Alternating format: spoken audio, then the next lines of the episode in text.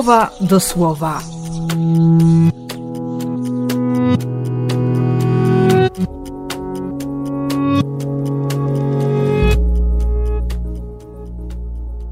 Ósmy grudnia, piątek, z niepokalanie poczętą.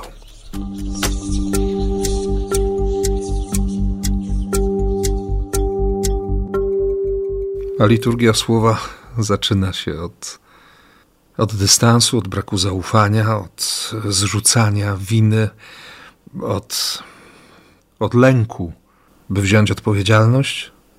Przede wszystkim lęku przed Bogiem.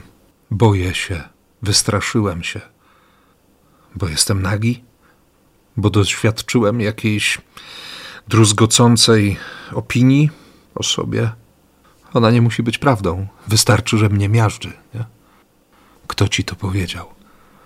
Kto ci zwiastował ten lęk, to przerażenie? Dlatego tak bardzo nie chcę polegać na swoich słowach, ale na słowie Boga.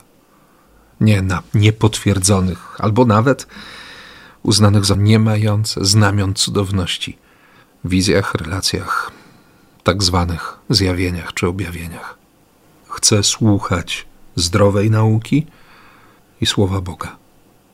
Boga, który nas wybrał, byśmy byli święci, który tak nas kocha, że proponuje nam drogę zbawienia, przybranego synostwa, tożsamości dziedziców królestwa.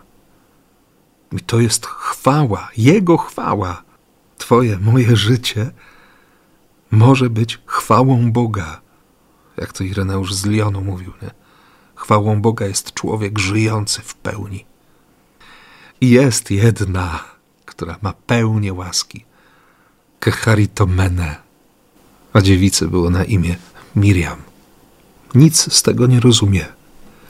I przez całe życie będzie się uczyć tej tajemnicy. Jak?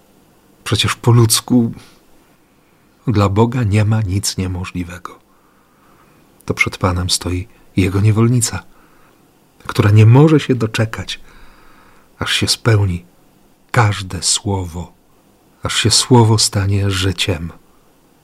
Podziwiam ją za to i błogosławię Boga i cieszę się, że Kościołowi zajęło tyle czasu rozpoznanie tej prawdy, ogłoszenie jej jako dogmat.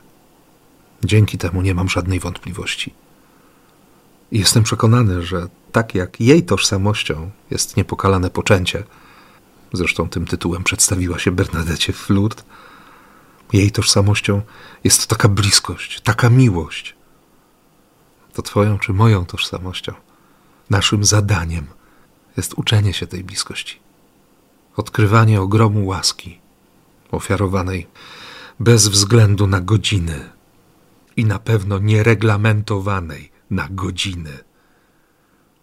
Łaski danej na wyciągnięcie ręki w każdej Eucharystii. Życzę Ci tej łaski i błogosławię w imię Ojca i Syna i Ducha Świętego. Amen.